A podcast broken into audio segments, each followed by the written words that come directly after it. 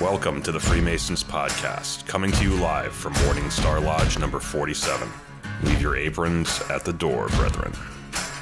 Oh, Abraham would raise his hands and on this very day, and for his children left the promised land in search of their own way. They kick and scream like wayward sons, and always wanting to sleep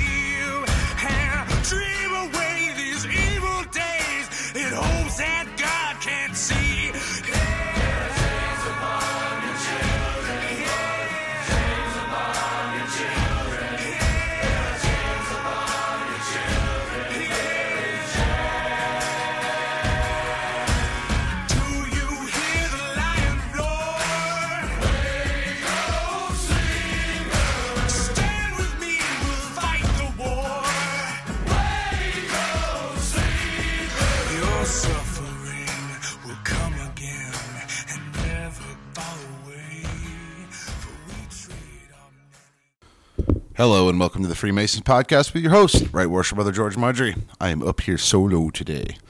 I uh, want to apologize to our listeners for not going live for a while because uh, Joe is preparing for a uh, marathon he's going to be doing, so he's uh, practicing that. Ken is, I, I don't know, f- fixing his motherboard or whatever the hell he's doing, and uh, I have been actually I'm going for a job with the Department of Homeland Security, so I have been in training. So it has been extremely difficult to get up there. No sound. What do you mean no sound? Are you kidding me? Hello. Sound.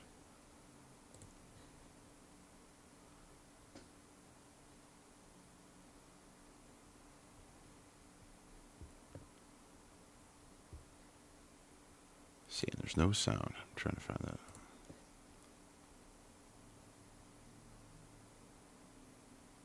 It's coming out of the soundboard.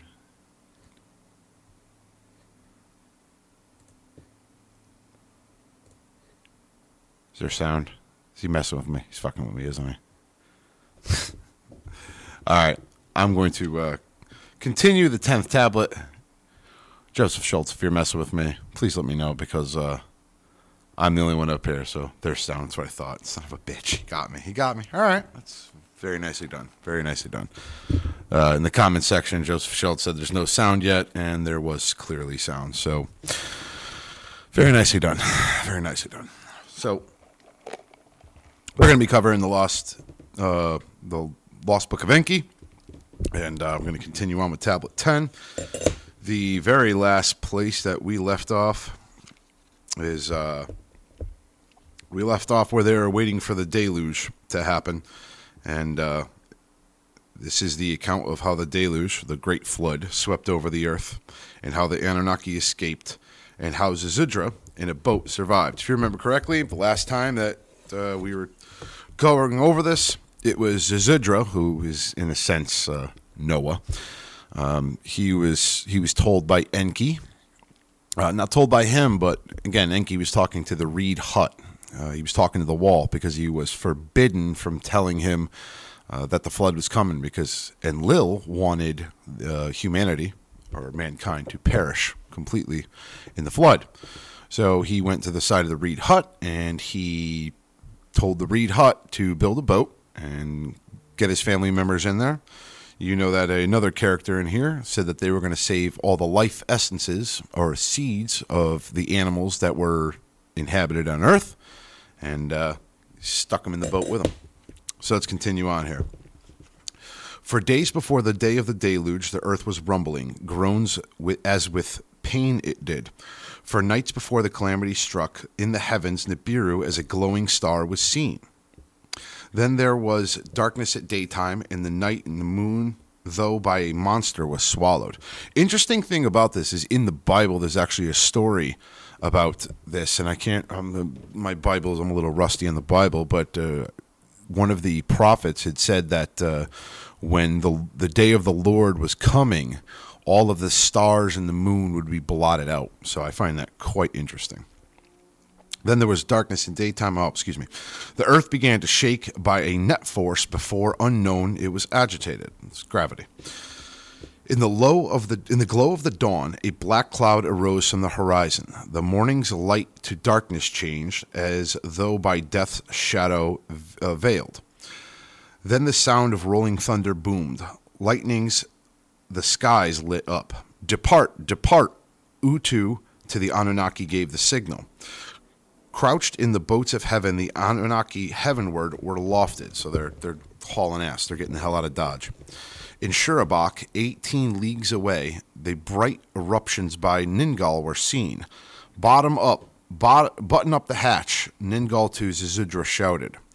Together, the trapdoor that the hatch concealed, they pulled down. Watertight, enclosed completely, was the boat. Inside, not a ray of light penetrated. Again, we're talking about, in a sense, Noah's boat here. Oh, one second.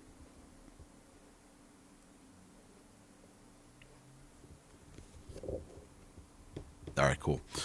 Um, on that day, on that unforgettable day, the deluge with a roar began. In the white land, at Earth's bottom, the Earth's foundations were shaking. White land, be snow covered, Antarctica. then, with a roar to thousand thunders equal, off its foundations the ice sheet slipped. By Nibiru's unseen net force, it was pulled away into the South Sea, crashing. The sheet of ice onto another ice sheet was smashing. The white land surface, like broken eggshell, was crumbling. All at once, a tidal wave rose. The very skies was the wall of waters reaching. A storm, its ferocity never seen before, at Earth's bottom began to howl. Its winds, the water of the wall of water were driving. The tidal wave northward was spreading. Northward was the wall of waters onrushing. The Abzu lands it was reaching. Abzu. Um, again, I'm, I'm surmising that that is southern Africa. There, therefrom, toward the settled lands it traveled. The Eden it overwhelmed. We're talking about the Middle East. When the tidal wave, when the tidal wave, the wall of waters, Shurabak reached, the boat of Zizidra, the tidal wave from its moorings lifted. So the boat that Zizidra had made, Noah's boat, it lifted it off the ground, tossed it about like a watery like a watery abyss. The boat it swallowed. Though completely submerged, the boat held firm. Not a drop of water did it enter.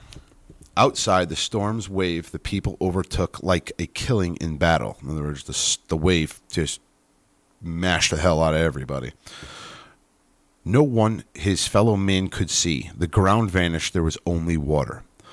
All at once the ground stood by the mighty waters away was swept. Before day's end, the watery wall, gathering speed, the mountains it overwhelmed.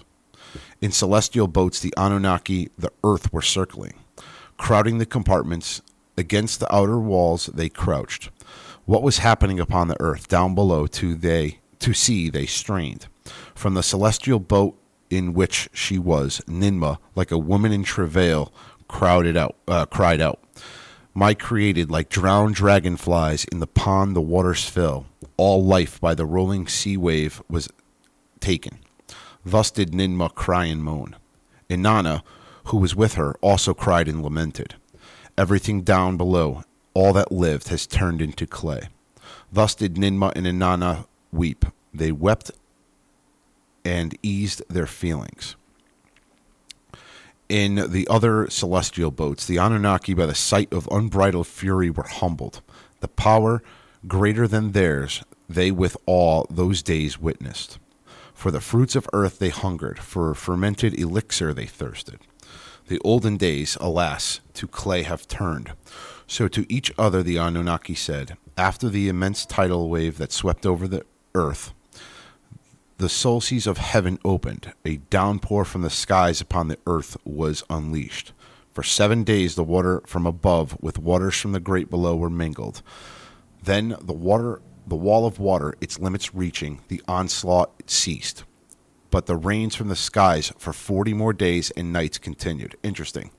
And there you go. You got uh, your forty days and forty nights thing. It's something that's uh, over and over and over again. Joseph Schultz, I wonder how many flood stories exist across the world. Almost every major religion has a flood story, including the Mahabharata, which is in India, uh, Buddhism. There's there's a, there's some form of a flood story. And uh, this this when I read this this book, this chapter really got me because you know, you can almost put yourself in the Anunnaki shoes and imagine just looking from mm, not even a spaceship. Let's say we're in a helicopter and, or a plane and looking down and seeing this happen. I mean, it, it's uh, there's a movie that's on TV. Uh, I think I talked about it last time I was in here, but it's called. Um, oh God, I can't remember. It's on Netflix, but it's basically about the the flood that happened in Indonesia and just the power of that wave that wiped out that entire area. It's it's, it's insane. You can almost uh, feel the the tenseness and the pain in in the story. we don't don't we all have a flood story? Yeah, every every major religion has a form of a flood story, um, uh, of some sort. Uh, and actually, this has also been uh, proven that there actually was a major flood. There's actually multiple major floods, but uh, when they have uh, uh, when when scientists have gone to Antarctica and they've cut away chunks of ice because they do samples of ice, they can actually see where there was a there, there was uh, different types of style. I'm not a scientist, so Ken will tell you more. Um, but the the the different layers of the ice, you can actually see that some major event occurred that uh, pretty much wiped out everything on the planet. Let's continue on here. Uh, from their perches, the Anunnaki looked down. Where there were dry lands, now was a sea of water. Where mountains once to the heavens their peaks raised, their tops now like islands were the waters. And all on, that on dry lands was living in an avalanche of waters perished. Then, as in the beginning, the waters to their basins were gathered, waving back and forth day by day. The water level came lower. Yeah, that's pretty much what happened. I mean, verbatim in uh, Indonesia when that flood happened or the tsunami happened, because uh, it took a while for the water to recede, but eventually the water receded out of, of dry land and back to the ocean. So, what they're basically they're, they're giving you an account of what happened. Yeah, the the water went all the way up to the mountains and uh, as it slowly started to recede, it drew back. Uh, you could start to see more and more. Um, then, 40 days after the deluge over the earth swept, the rains also stopped. After the 40 days, Zudra, the boat's hatch opened, his, water, his whereabouts to survey. A bright day it was, a gentle breeze was blowing. I believe this is in the Bible too, in the Nora, in the in the the story of Noah as well, where he let a, a, a raven go out of the boat to try to find, waiting for the bird to come back. So again, here you go, same same story, different religion, older text. Because again, these were all on uh, Sumerian cuneiform tablets and everything. Uh, this is where it comes from, right here. This is this is right where where religions of modern day have pulled the stories from. Um, just on another side note, uh, just talking about the 40 days and 40 nights thing. It's very it's repet it's repetitive in the Bible. It's repetitive over and over and over again. And here you go. This is this is your 40 days and 40 nights. Um, all alone with no other sign of life, the boat upon a vast sea was lolling. Uh, mankind, all living things off the earth's face were wiped out. No one except a few of us survived. Us few survived, but there was no dry land to set a foot upon. So did Sazudra to his kinfolk, uh, family, um, say as he sat down and lamented. At that time, Ningal, by Enki appointed, the boat toward the twin peaks of Arata directed. and there you go. There, there you go. Arata. They called uh, Mount Ararat Arata. And Ningal is telling him, hey man, turn the boat. This is where you're going to go. So he's being he didn't just happen to land on Arata. He had a spotter in a sense, telling him, "Hey man, direct your boat over to the the Twin Peaks of Arata, and if you look at if you go on Google Earth and you look at Mount Ararat, which is what it's called today, there are two mountains. Interesting. A sail for her he shaped toward the Mount of Salvation. He then the boat he guided. Again, now they're calling it the Mount of Salvation. Impatient Zudra was, birds that were on board he released, to check for dry land for surveying surviving vegetation to verify he sent them. He sent forth a swallow, he sent forth a raven, both to the boat he re- returned. Again, a bird, if it ain't going to find dry land, it's going to go back to the last place it knows where it won't drown. He sent forth a dove with a twig from a tree to the boat. It returned. And there's your, uh, that's a Masonic um, symbol as well. The dove with the with the twig in his mouth. I, I don't remember exactly what it is. It might even be a sprig of acacia, but I could be wrong. Um, but that that's that's uh, you even see that uh, in churches and stuff. Churches have the same symbol, the dove with the twig in his mouth. Now Zizudra knew that the dry land from under the waters had emerged. A few more days, the boat by rocks was arrested or got stuck. The deluge is over, and the mount of salvation we are. So did Ningal to Zizudra say. Um, opening the watery hatch from the boat, Zizudra emerged. The sky was clear, the sun was shining, gentle wind was blowing. Hurried upon his spouse and children, he to, and I apologize. This is like, yeah, I, I suck with words and all that stuff, and I'm terrible at reading. But this is this is written. First off, it's translated from Sumerian, which is a lost language, to English. And on top of that, I believe Zechariah Sitchin was Lithuanian. So sometimes the way he writes this book or he wrote in this book, and I'm doing my best to ad lib or, or fix things, but uh, it's a tough read. It's, it's hard with the language barriers. So let's try this again. Hurriedly, upon his spouse and children, he to come out called. Told her to get the hell out of the boat. Get out of the car. The Lord Enki let us praise, to him give thanks to them, Zizudra said. With his sons, stones he gathered, with them an altar he built. There you go. This is your Noah story. Then a fire on the altar he lit, with aromatic incense he made a fire. An ewe lamb, uh, one without blemish, for a sacrifice he selected. There you go. This is your this is your Noah story right here upon the altar to Enki the ewe lamb uh, as a sacrifice he offered. At that time, Enlil from his celestial boat to Enki words conveyed, Let us in whirlwinds from the celestial boats upon the peak of Arata descend. So here come the gods. This is this is uh, the the more in depth version of the Bible story, but this one they're actually saying that the gods Enlil and Enki were descending on the Mount of Arata.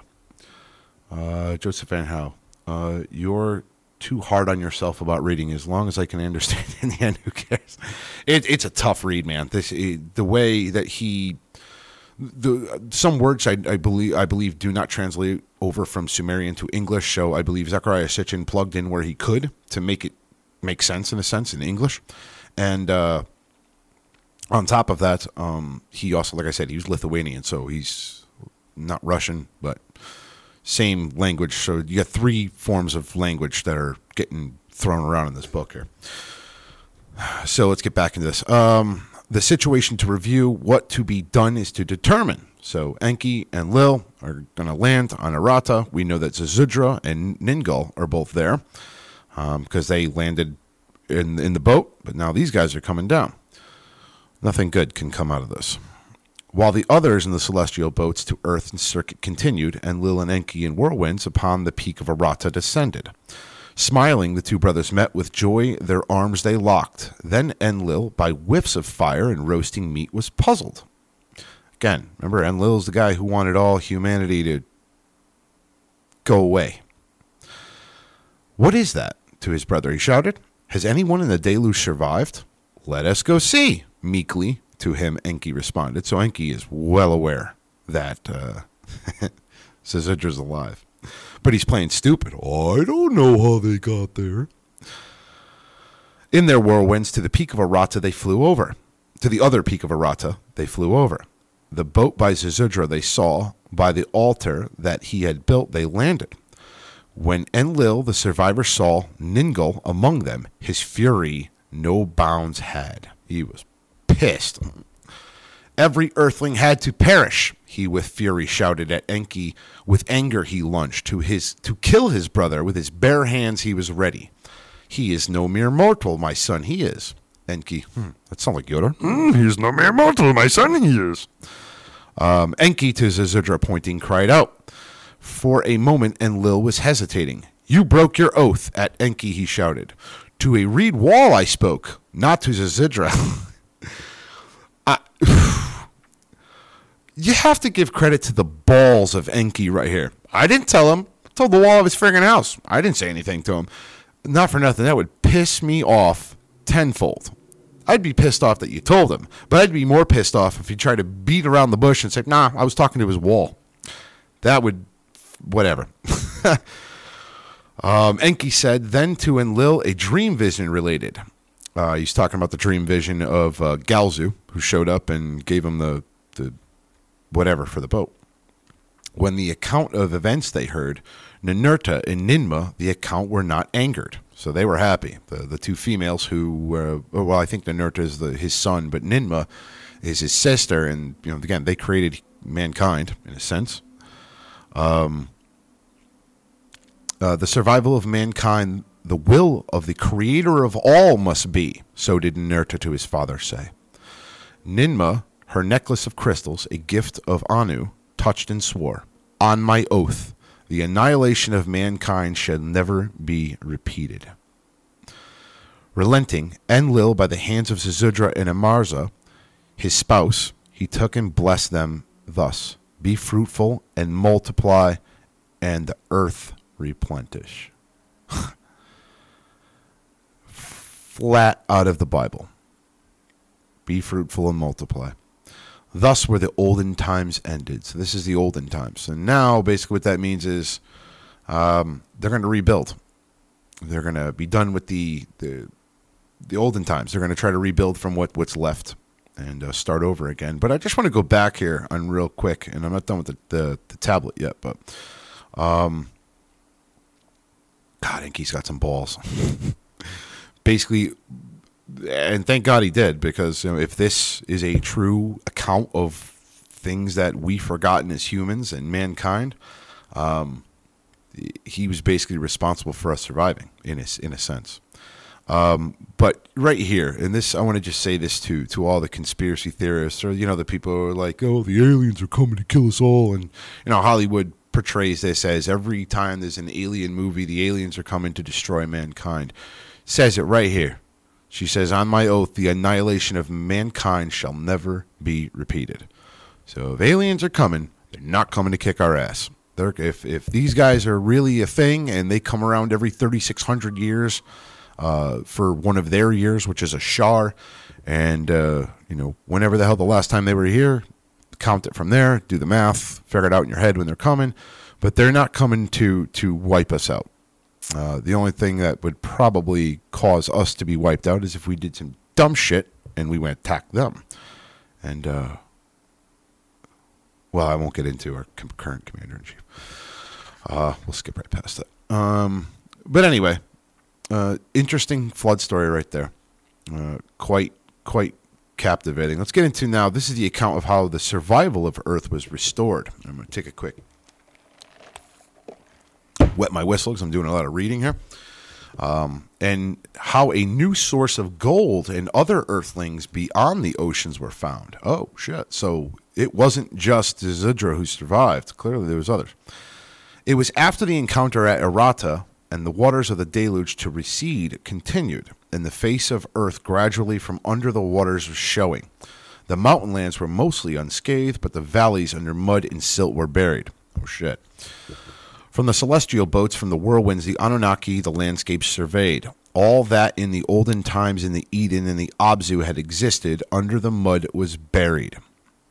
So there you go, folks. Um, uh, hold on, I'm going to read this real quick. Joseph Schultz. When the ark began to float, when the flood waters and the land, is it true that one of his children kept asking, Are we there? yeah, and uh, my assumption is he probably threw him out of the freaking boat like uh, us parents want to do every time we go 15 feet down the road. Yeah, I'm sure there was a kid going, like, Are we there yet? Oh, that's funny. Um, if we uh Joseph Van Howe, if we were wiped out, would there be another fraternity like Freemasons? Probably wouldn't be called the same. Ah, uh, that's an interesting thought. Um, I would have to say that of those. Uh, are you talking about like complete humanity wipeout? Because if that's the case, then there ain't no damn fraternities. But if you're suggesting that there are going to be people survive and start over again, my belief is that uh, of those, I mean, there's six million Masons around the world, six million of us. So my assumption is of those six million, a couple are going to survive, and I would hope would bring the tenets and the lessons of Freemasonry to a to the new the new times, if you will. Yeah, we're gonna we're gonna make reference to olden times. You know, this is the olden times. If there's going to be a new times, um, my assumption is that masonry would still be around.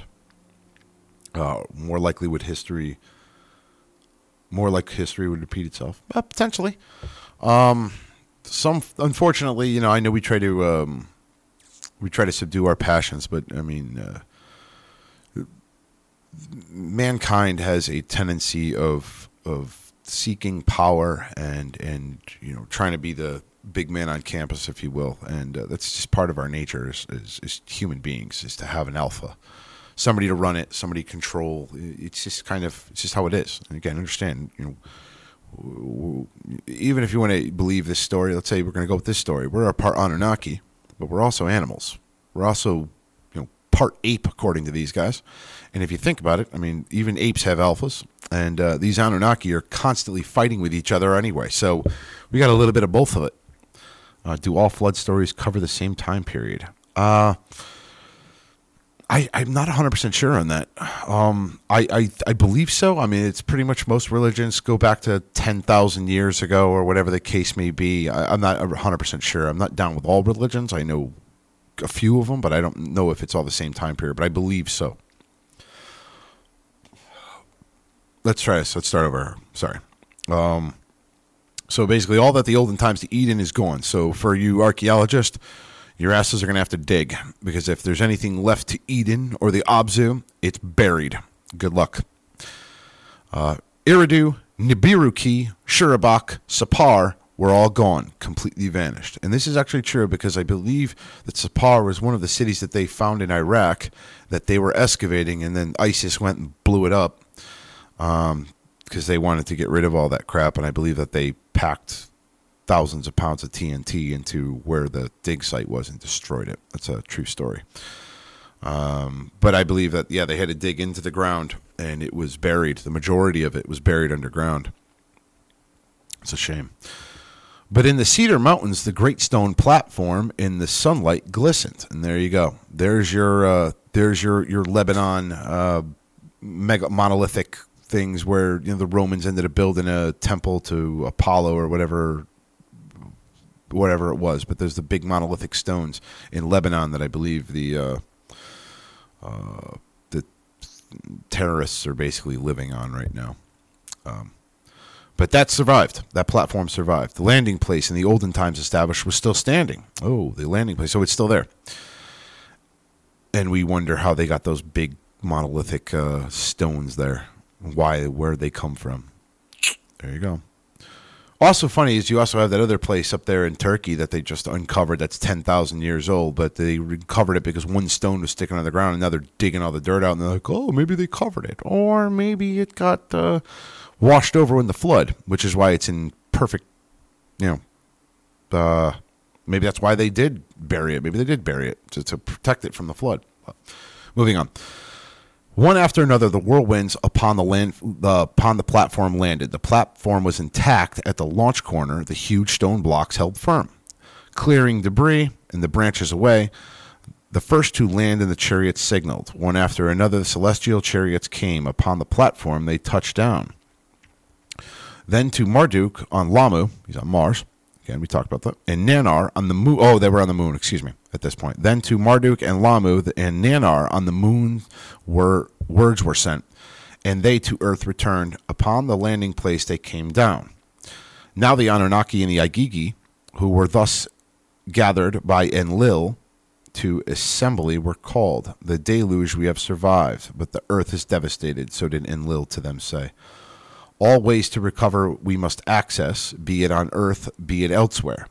So basically, they're saying let's salvage what we can salvage, whether it's on Earth or elsewhere. Let's we need this freaking gold.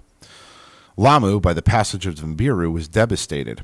So did Marduk relate. So he's talking about Mars now. Listen to this. Its atmosphere was sucked out. Its waters therefore evaporated, and pl- it is oh a place of dust storms. It is. modern day Mars. The moon by itself cannot sustain. Only with eagle masks is staying enabled. So he's talking about you got to wear oxygen masks in a sense.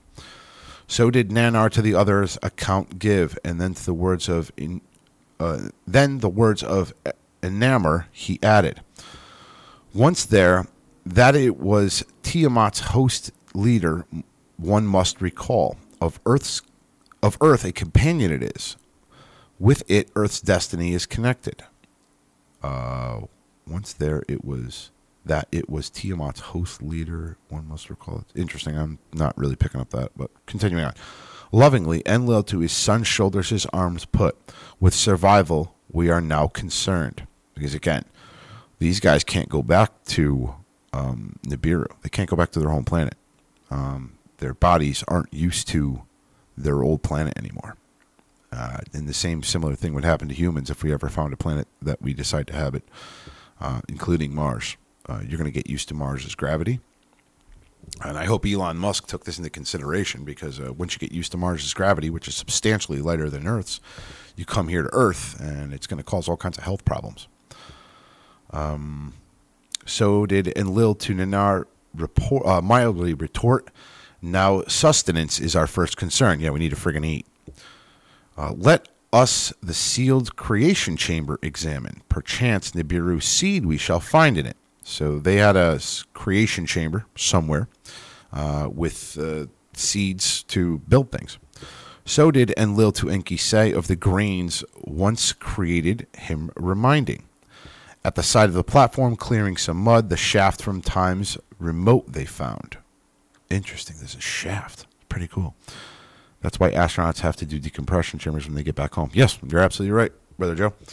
Absolutely right. Same thing would happen. Now, mind you, these guys, their their years, their their their year is thirty six hundred years, thirty six hundred years to one of ours.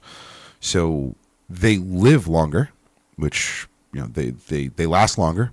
Uh, so in a sense, they have a form of immortality. But now you come here to this spinning rock that's zipping around the, the sun, you know, at insane speeds. It, it, it, it they age faster. So uh, what you're basically going to have is, is that um, your your body is just not going to be able to withstand going back to a, something you're not used to, and uh, yeah, it, it'll eventually lead to them to, to death. They'll they'll die. Um, so uh, let's see, get back into this. Um, the stone that blocked it, they lifted off. So there's a shaft somewhere along the platform. I'd love to get into Leb- Lebanon and find that friggin' shaft um, that goes down into some sort of subterra- subterranean creation chamber where they keep seeds and shit. That would be freaking cool. Of course, you can't get there because uh, some I don't know. uh, I don't even remember the name of the um, the, the terrorist group that's there. It's they're they're basically living there, so you can't go there as a terrorist either, or excuse me, as a tourist. Um,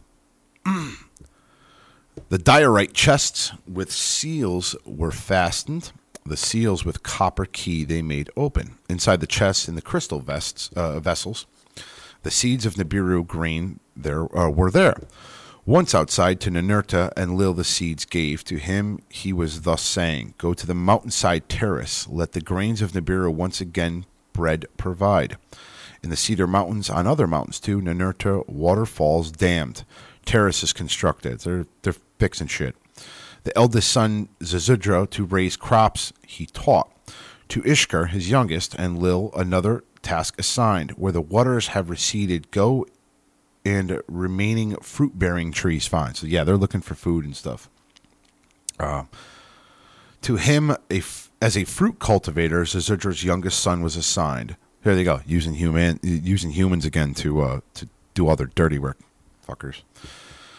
The first fruit they found, a vine that by Ninmah was brought. It was of its juice, as the Anunnaki's elixir renowned. Ziusudra took a sip. By one sip and then another, Ziusudra was overpowered like a drunkard. He fell asleep. Interesting. Uh, wonder what the hell that was. Uh, a fruit that gets you drunk? Help me out here, guys. Maybe it's grapes. I don't know. Then a gift of Anunnaki and Earthling Enki presented. The chest that Ningal had carried, he unveiled, its surprising contents to all he announced. The life essences and life eggs in the wombs of the four legged animals from Ziusudra's boat he, uh, can be combined. Um, sheep for wool and meat will multiply. Cattle for milk and hides we all have. So he's basically going to repopulate the earth. He's going to start. Um, he's going to start uh, repopulating the earth with the, the seeds that he saved. Uh, no different than what we do. Uh, we have we have cold chambers or whatever that uh, have seeds. I think there's one in Norway. And is whiskey a fruit? whiskey comes from potatoes, so I don't think so. Um, and it, of its juice, as the Anunnaki elixir renowned, uh, took a sip. Uh, took a sip. So I don't know. I'd love to know what this freaking f- elixir fruit though is. I'm gonna start drinking that shit all the time. Um, moving on to Dumuzi, the the shepherding tasks Enki gave, and the task was Ziusudra's middle son assisting. Then to the dark-hued landmass where his his and his son's domains had been, Enki to his attention turned. To the dark-hued landmass. Dark-hued, it's dirt because light-hued would be, or clay-hued would be. No. Uh, with Ningal, at the confluence of mighty waters, the mountains he dammed, fierce waterfalls to a lake he channeled, and let the waters as a lake accumulate. Then the lands between Abzu and the great sea with Marduk he surveyed. Uh, between the Abzu and the great sea with Marduk he surveyed. So the great sea, my assumption is if he's talking about Africa, we're talking about the Atlantic Ocean here. Um, the lands between the Abzu and the Great Sea. He's talking about the Pacific. He's got to be talking about the. He's, I'm excuse, excuse me. He's going to be talking about the Americas because the lands between the Abzu, Africa, and the Great Sea. The Great Sea would be the Pacific Ocean. So that the, that would be the land. I mean, if I was gonna, if I was a betting man, that's where I'm thinking he's going. He's in the Americas. Vodka comes from potatoes, not whiskey. Oh yeah, Joseph Schultz. um, let's see here. Uh, when habitations once were, the river valley how drained to be considered. At midstream, where the river's waters cascaded, an island from the waters he raised. In the bowels, twin caverns he carved out. Above them, from stones, sluices he fashioned. Wait a minute now. Uh, I don't know. Um, if anybody's got any ideas, write in the comments of where he's talking about because now he's talking about islands popping up, and all I can think about is uh, on Malta where they have those those stones, and that's what he's talking about here. There's some sort of an island uh, where in the bowels twin caverns he carved out, and you got that that huge cavern that's on Malta. It's like an echo chamber or something like that. Um, Thus, the flowing waters from the highlands coming, he could slow or let go faster with dams and sluices, and the two narrows, the waters he regulated. From the cavern island, the island of Abu, the river's serpentine valley from under the waters he raised. In the land of the two narrows, uh, Gibraltar? Maybe um, from Dumuzi and the shepherds as habitation did Enki fashion. With satisfaction did Enlil to all the Nibiru words send. Uh, with words of concern, Nibiru responded. Of course, they're concerned. Fuckers only care about their own planet. Moving on. The closed passage that Earth and Lahmu effected on Nibiru, too much damage caused. The shield of gold dust was torn. The atmosphere was dwindling again. Here we go. They're more concerned about themselves, not just the hell that the entire human population got the shit mashed out of it, but they're concerned about their planet. Uh, and you have to. I mean, come on now. This is human. This is humanity right here. This is the same crap we do here on planet. Like, oh, well, you know some major thing happens and it's like, oh, you know, oh, at least didn't happen here, right? Um, fervently to the Abzu, Enki went with Gibil, his son, to survey the search he journeyed. All the gold mines were gone, but the avalanche of water they were buried. In the Eden, Bad-Tibira, two no longer existed. Remember, Bad-Tibira was the city that uh, they melted the the gold so that they can transport it. In Sippar, a place for chariots was no more. Sippar was a place where they took off and landed. Um, to the hundreds of Anunnaki in the mines in Bad-Tibira toiled from the earth were gone. Uh, the multitude of earthlings and primitive workers serving by the deluge were to clay turned. Yeah, all the humans died. No gold can from, from earth anymore be provided. So did Enlil and Enki to Nibiru announce. On earth and on Nibiru there was desperation. At that time, Ninurta, his tasks in the mountains of cedars completed, to the mountain land beyond the oceans once again journeyed. From that land, on the other side of the earth, astounding words he delivered. Interesting. So now he's, this he's definitely talking about the Americas here. Definitely. My assumption is going to be South America. The avalanche of water deep cuts into the mountainsides there tore. From the mountainsides, uncounted gold in nuggets, large and small, to the rivers below fell down. Without mining, the gold can be hauled.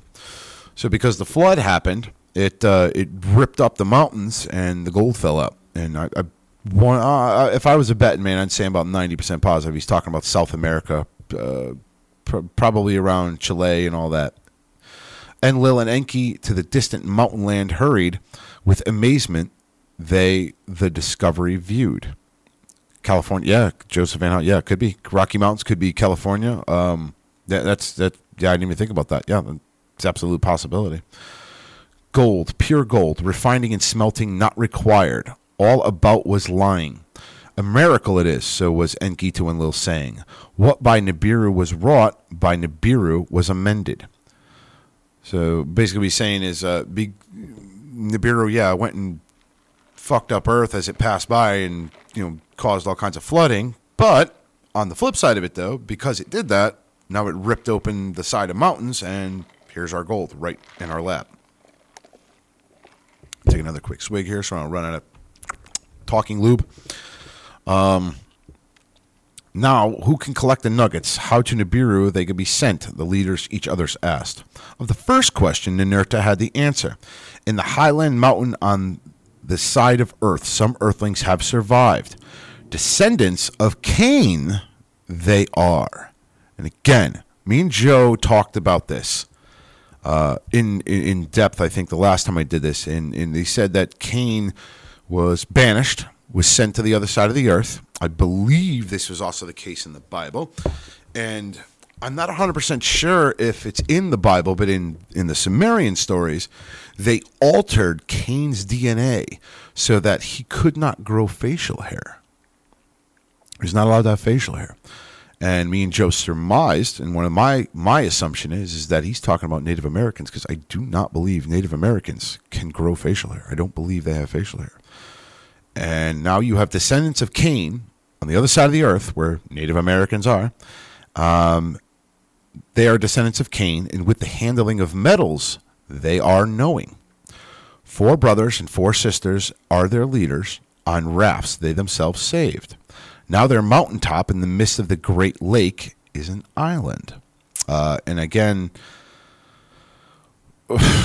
interesting. Yeah, Joseph Van Howe, he says, I don't know about South America, but this sounds just like the gold rush. Yeah, it does. Um, and he also said, uh, I've never seen a native have facial hair at least. No, I've never seen a Native American have facial hair unless they are some sort of a, um, uh, if they have any other type of lineage in their in there. But a pure-blooded Native American, I believe, cannot grow facial hair or does not grow facial hair. Uh, write in the comments if, if you got proof otherwise. But I believe that, uh, according to this story, uh, the descendants of Cain after he killed Abel were banished over to the Americas, and that's how Native Americans got here. And uh, as you can as you can tell by the Incas and the Mayas, I mean everything they had was freaking gold. They smelted gold, they made little idols and stuff, and it's interesting in their stories, uh, even to this day, the Mayans that I do there because there are Mayans that still practice and did survive even though their society collapsed or whatever. Um, the, one of the things they talked about is the white man or a white uh, a white god. The god was white. He was pure pure white. Um, white male or whatever coming back, and he was going to be there. He was going to, come back to their society, and that's actually how the Spanish conquistadors tricked them into allowing them there, and uh, basically decimated their entire uh, civilization because they believed that the, the, the Spaniards coming over here uh, were their gods, and they didn't know any better. Uh, no, I believe Hispanic can grow facial hair. Um, I think actually, I, I'm not 100 percent sure on that, uh, but I've seen Hispanic men with the the, the moustache. uh, let's continue on here. Um, so they're on their mountaintop of a, in the midst of a great lake is an island. Uh, as the protector of their forefathers, they me did recall a great protector they call me. By the report, and it's interesting because uh, that's actually what they called, uh, I believe, the, the god they were waiting for to come back was the great protector.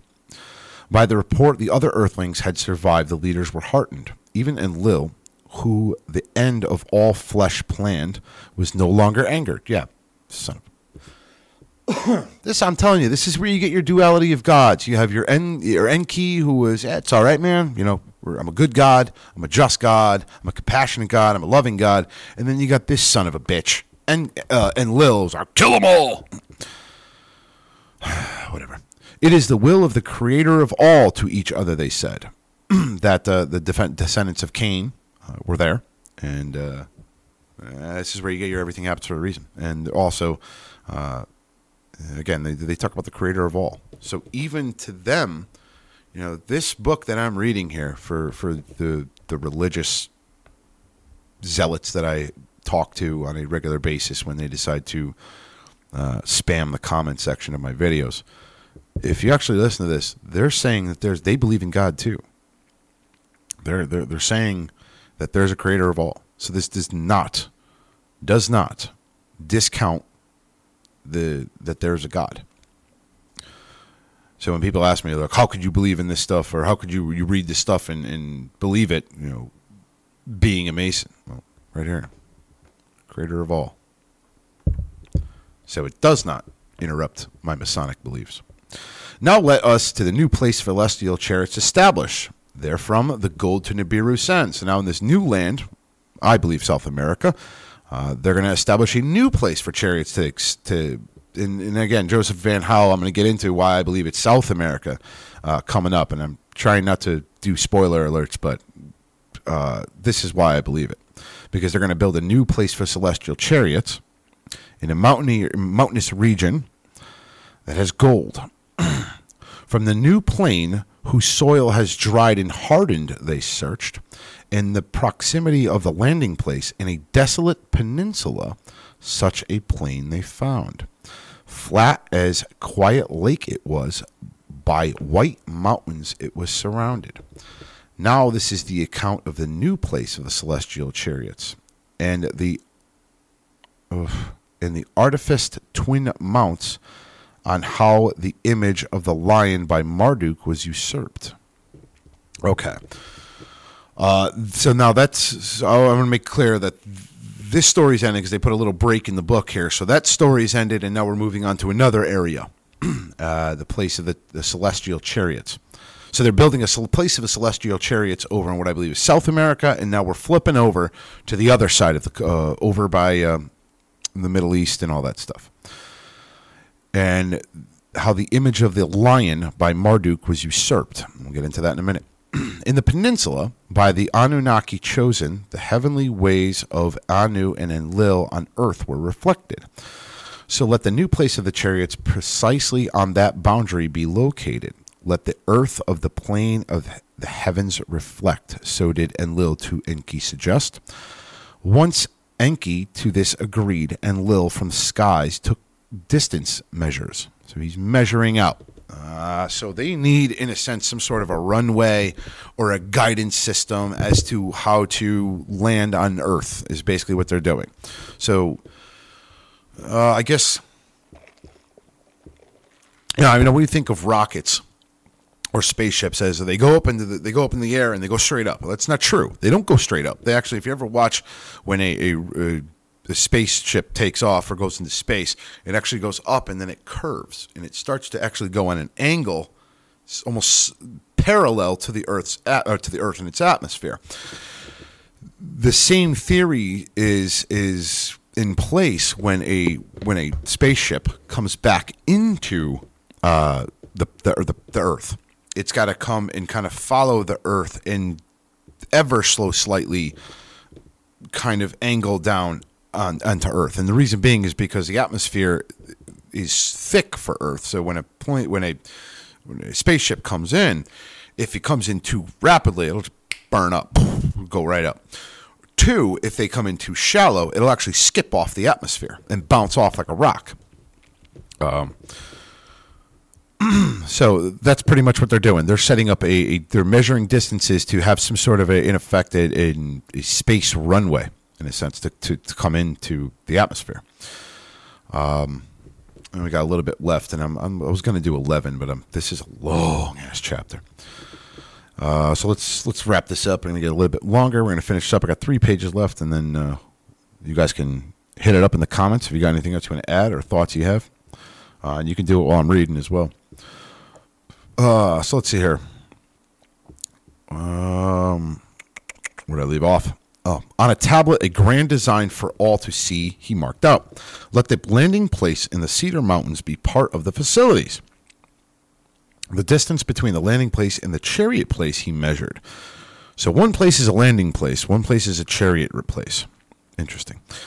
Uh, uh, my assumption is chariots are you're going to be your inside the atmosphere ships, and your landing place is going to be your rocket ships to get off. No different than we have airports and we have the you know space space station or the space launch places. Uh, in the midst thereof, a place for a new mission control center he designated.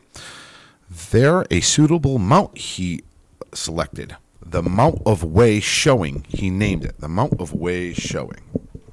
Joe's mic is coming loose. The Mount of Way Showing, he named it. Uh, anybody want to take a guess of what you think this is? Well, mind you, you got the, the the landing place in in Lebanon, and uh, they're looking for another place to go. So it's going to be somewhere nearby. And obviously, it's going to be a straight shot. So if anybody wants to take a guess as to where he's talking about, this mount that they're going to build up stones, and uh, this is going to be the la- another smaller landing place. Um, a platform of stones, akin but smaller than the landing place, to be built. He ordered. In the midst, a great rock was carved inside and out. Come on. Come on. I want somebody in the comments to pick up on what they're, they're, they're doing here. To house a new bond, heaven, earth, it was made. A new navel of the earth. The role of Nibiruki before the deluge to replace. The landing path of the, on the twin peaks of Arata in the north were anchored. To, to demarcate the land cor- the landing corridor, so this is a landing corridor, um, Enlil two other sets of twin peaks required. So now he's saying, so we got the we got the um, the twin peaks of Arata, but now we need two other twin peaks uh, to delimit the landing corridor's boundary, ascend and descend secure. So in other words, he wants to make sure that there's a distance made between two peaks of mountains and two peaks of somewhere else, uh, so that we can gauge when to to take off and land and altitudes and all that stuff. Makes sense. In the southern part of the desolate peninsula, a place of mountains, twin adjoining peaks, and Lil selected. On them, the southern delimit he anchored. Where the second set of twin peaks was required, mountains there were none. Only a flatland above the watery clogged valley from the ground protruded. Artificial peaks thereon we can raise, so did Zizid, uh, Ningishzidda to the leader say. Anybody want to take a pe- anybody want to take a guess on two mountains that ha- are artificial peaks in a flat area?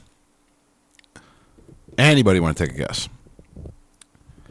On a tablet, the image of smooth sided skyward rising peaks for them he drew. If it can be done, So let it so be. Enlil with approval said, Let them also as beacons serve. On the flatland above the river's valley, Ningishzidda a scale model built. The rising angles and four smooth sides with it he perfected.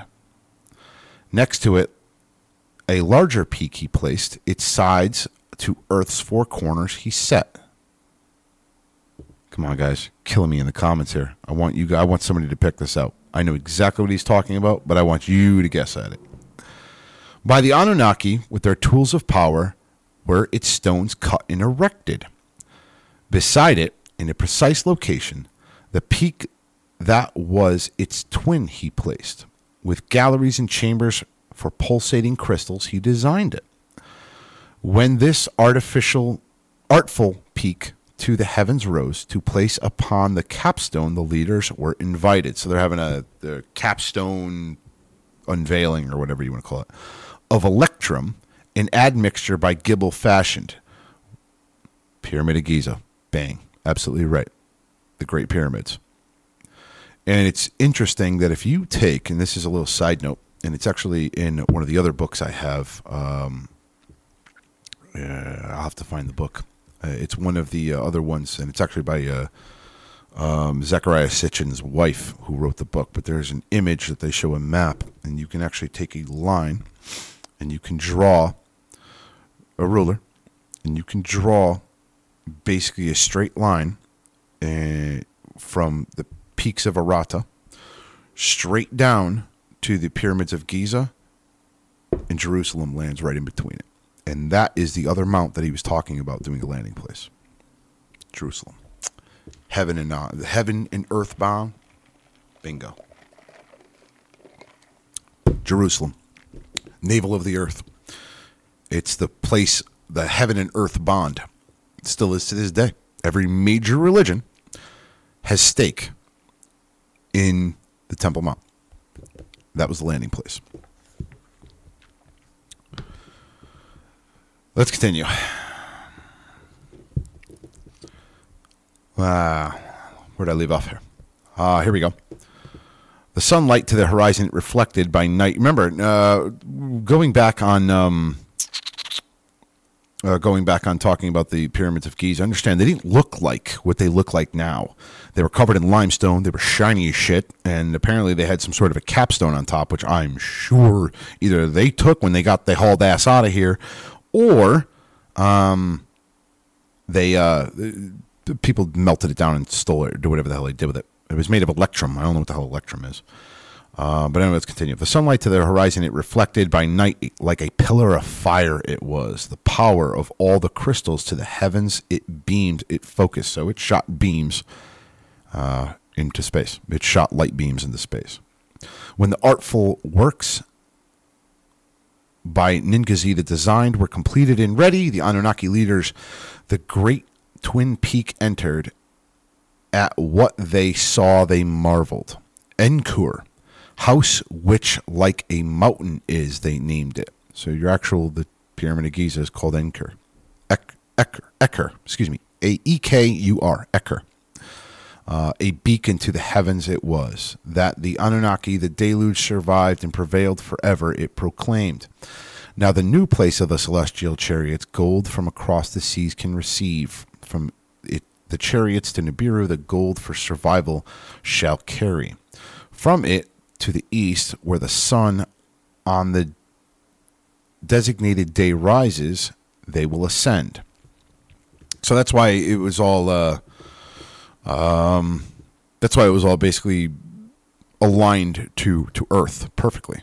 Still is to this day. Well, I don't know, but because I think earthquakes move the Earth's axis a degree or something like that. But whatever the case may be, it, it lines up uh, with the four corners of the Earth in a sense.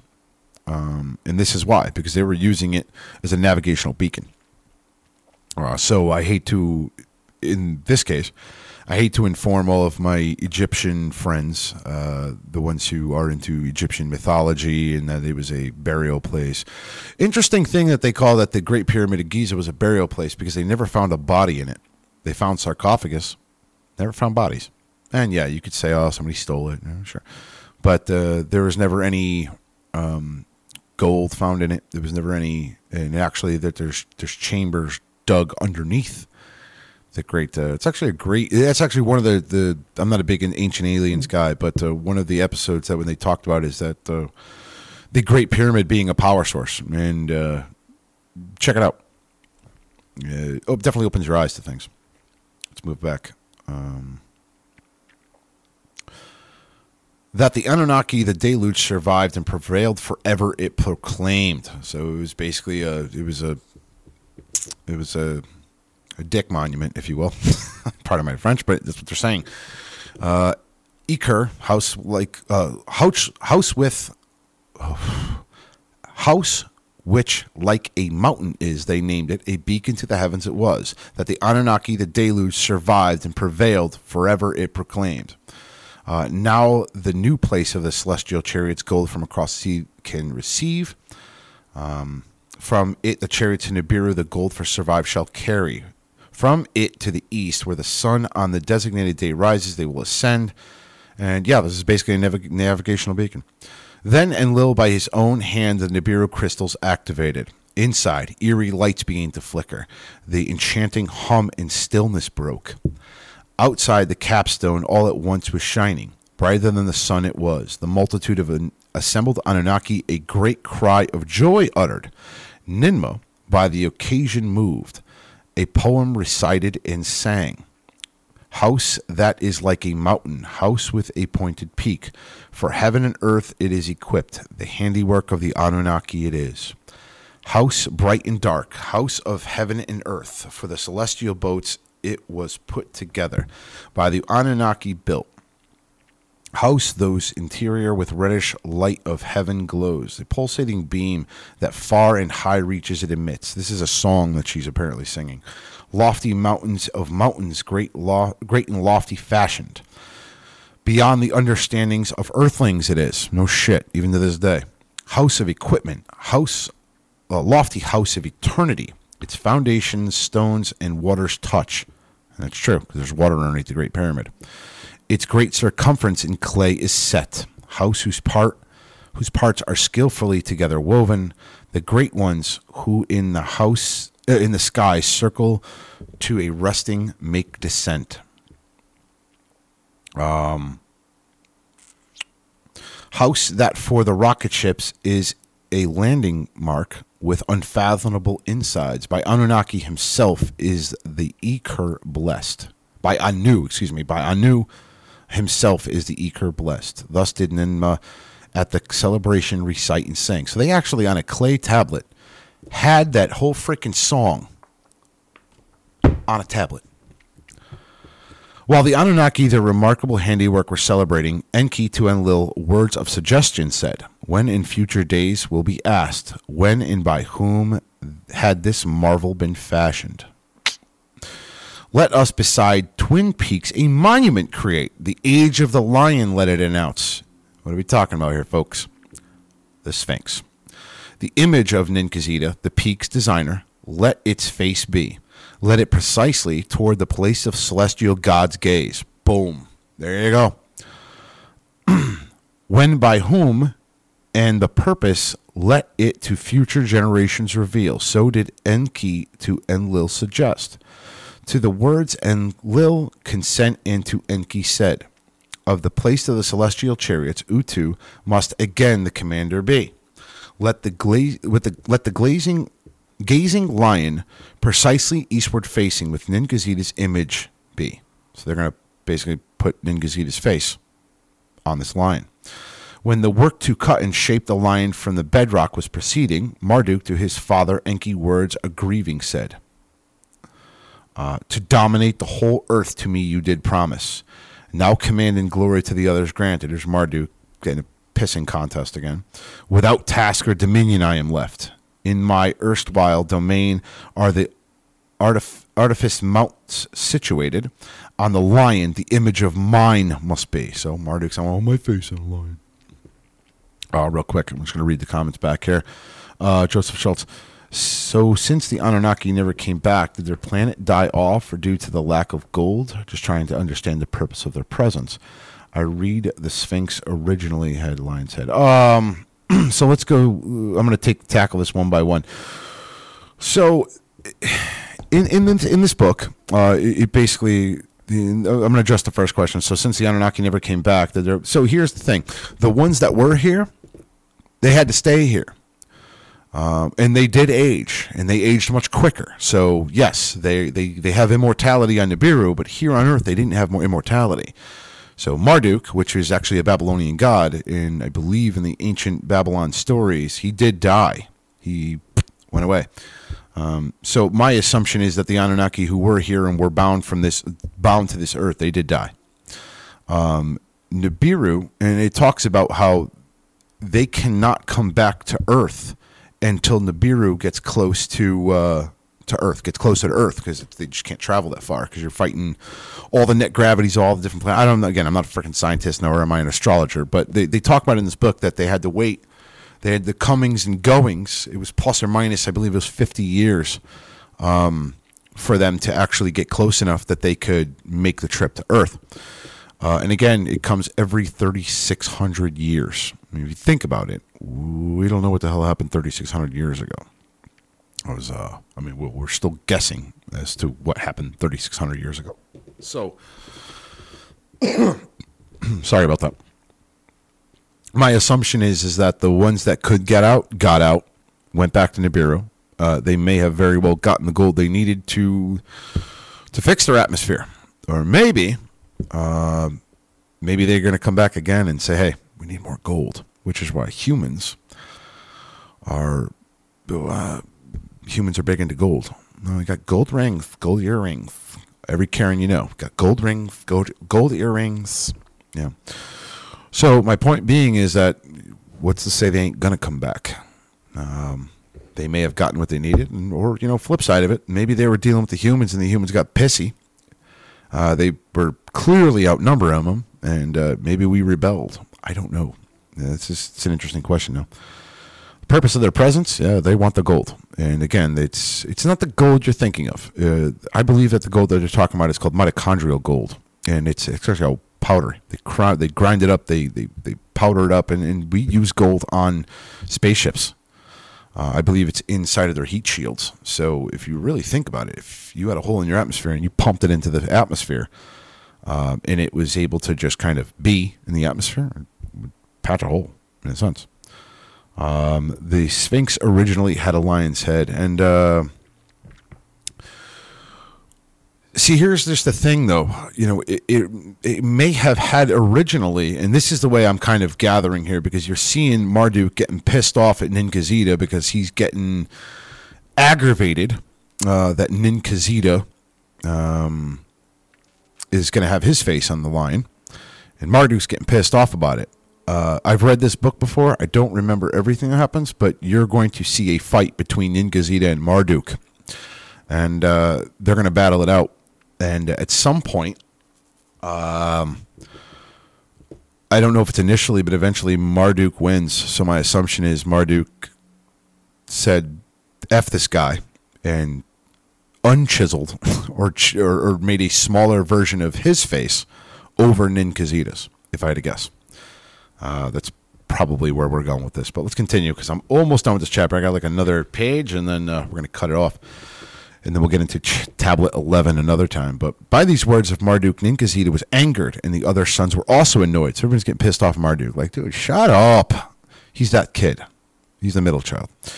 By the clamor for domains, Ninurta and his brothers were also aroused lands for themselves the dev- and devoted earthlings everyone was demanding so they're all getting pissed we want our own freaking land we want our own earthlings let not the celebration a, a contest become ninmah leave it to a woman to say guys calm down uh, amidst the raised voices shouted, The earth is still in havoc. We Anunnaki are few. Of the earthlings, there are only survivors. Let Marduk and Ningishzidda of the honor not deprived. Let Marduk, Ningishzidda of the honor not deprive.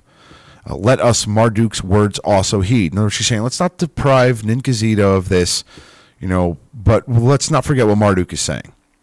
So did Ninmah the peacemaker to the contending leader say, For peace to prevail, the habitable lands between us should be apart set. Here's where you're getting your concept of nations. Enlil to Enki said, Everybody wants to be propped up and the leader of their own friggin' land. This is where why we have nations on earth. It's it's it's uh, it's clan versus clan. Peop- it's leader versus leader. There, these are your nations right here. To make the peninsula an uncontested divider, they agreed. To peacemaker Ninmah, they allotted it. Uh, so Ninmah was the original female who got Egypt, in a sense. Tilmun, uh, Tilmun, the land of the missiles, they named it. To Earthlings, it was beyond bounds, so Earthlings were not allowed to be here. Um, for the descendants of two sons, Ziusudra, uh, unless I'm wrong, uh, make the peninsula. Maybe they're talking about the Guyana, pen- uh, not the Guyana, the uh, the Gaza Strip, not Gaza. Is it Gaza? Sinai Peninsula. That's what I'm thinking. The Sinai Peninsula. Maybe that's what they're talking about. Ah, maybe because they were talking about um, the the image of Ningishzidda, the piece design. He's talking about the lion facing eastward toward. Interesting. Well, that changes the whole story about Sinai. Interesting. The land of the missiles. Let's get. Let's continue though. Um, for the descendants of the two sons, the Zidra, Shem, and Japhet, therein to dwell. Um, this is the habitable lands to the east thereof to enlil his offspring, or the land of the east. They were given to him. The dark-hued landmass that the Abzu included to Enki and his clan. So Enki's taken Africa. Uh, the people of Ziusudra's middle son, Ham, to inhabit were also chosen.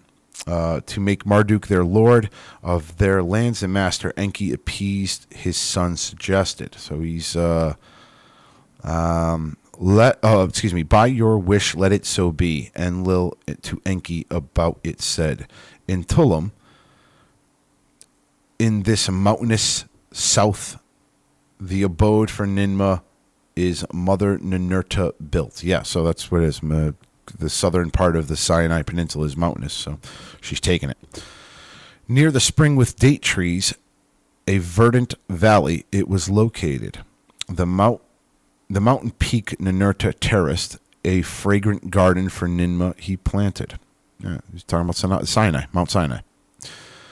When all was thus completed, a signal to all the outposts on earth was given. From the mountain lands across the ocean, whirlwinds the gold nuggets brought. So they're taking the gold from wherever in America, bringing it over there, and starting the whole damn shit show up again. From the place of the celestial chariots to Nibiru, the gold was lofted. On that memorable day, Enlil and Enki to each other said and agreed, Let us, Ninmah, the peacemaker, with a new Ephet name honor, Ninharsag, mistress of the mountainhead, let her na- let us name her. So they're giving Ninmah a new name, Ninharsag. By acclamation was Ninmah the honor given. Henceforth, Ninharsag she was called. Praise to Ninharsag, the earth, the peacemaker. In unison, Anunnaki proclaimed. And that is the end of the 10th tablet. Um, so, uh, I'm going to read the synopsis of the 11th tablet just for the hell of it. And if you guys got anything in the comments that you want to pay attention to you're going to add to this, interesting stuff. But synopsis of the 11th tablet. We're going to get into this next time we do uh, the tablet, the tablet of uh, the Lost Book of Enki. The spaceport's land, Tilmun, is declared a neutral zone. Again, Sinai. It is granted to Ninmah, who is renamed Nursag. Marduk gets the Dark Lands, the Enlites, Enlilites, the Olden Lands. Marduk's grandson Quorl. Satu murders Asar, impregnating herself. Asar's wife, Asta, bears Horon. In aerial battles over Tilmun, Horon vanquishes Satu. The Enlilites deemed it prudent to prepare another spaceport. Enki's son Dumuzi in Inanna, I believe this is a story of Samson and Delilah, but I could be wrong. Enlil's granddaughter fall in love. Fearing the consequences, Marduk causes Dumuzi's death. Seeking his body, Inanna is put to death and resurrected. Oh, interesting. Uh, Inanna watches a war launches a war to seize and punish Marduk. The Enlilites break into his hideaway in the Great Mount. They seal the uppermost chamber to entomb Marduk alive. Marduk's wife Sarpanit and his son Nabu plead for his life. Ningishzidda, knowing the mountain secrets, reaches Marduk. Marduk, his life spared, goes into exile. Enki and Enlil divide the earth among their sons, like I said. Anyway, interesting stuff. I'm glad you guys all tuned in. I hope you enjoy this. I'm going to continue doing this because I think it's very important to uh, to go over this, and uh, I think it's a lot of fun. Definitely expands your mind and definitely makes you think. Definitely makes you think. Makes you re recount religion just a just a smidge. Thank you, worship brother Joe Schultz. Uh, try my best. Uh, it's interesting to me. I thought you guys would think it's interesting as well. And uh, until next time, I'm going to sign off and get the hell out of here. So, for the Freemasons podcast, thank you for joining me for this special. Um, as soon as I'm done with all of my Department of Homeland training and all that stuff, and uh, when Joe's done with his marathon, we're going to get right back into it. So, but in the meantime, if I if I can come up here and and, and do uh, Lost Book of Enki, or we going to cover something, or we could do a, a comments episode where you guys all just pop into the comments and just start firing questions off. Um, I'm all for it. So, but anyway, that being said, for the Freemason podcast, I'm Right Worship Brother George Mudry, signing off. Have a good night, everyone. Thanks for tuning in. Do, do, do.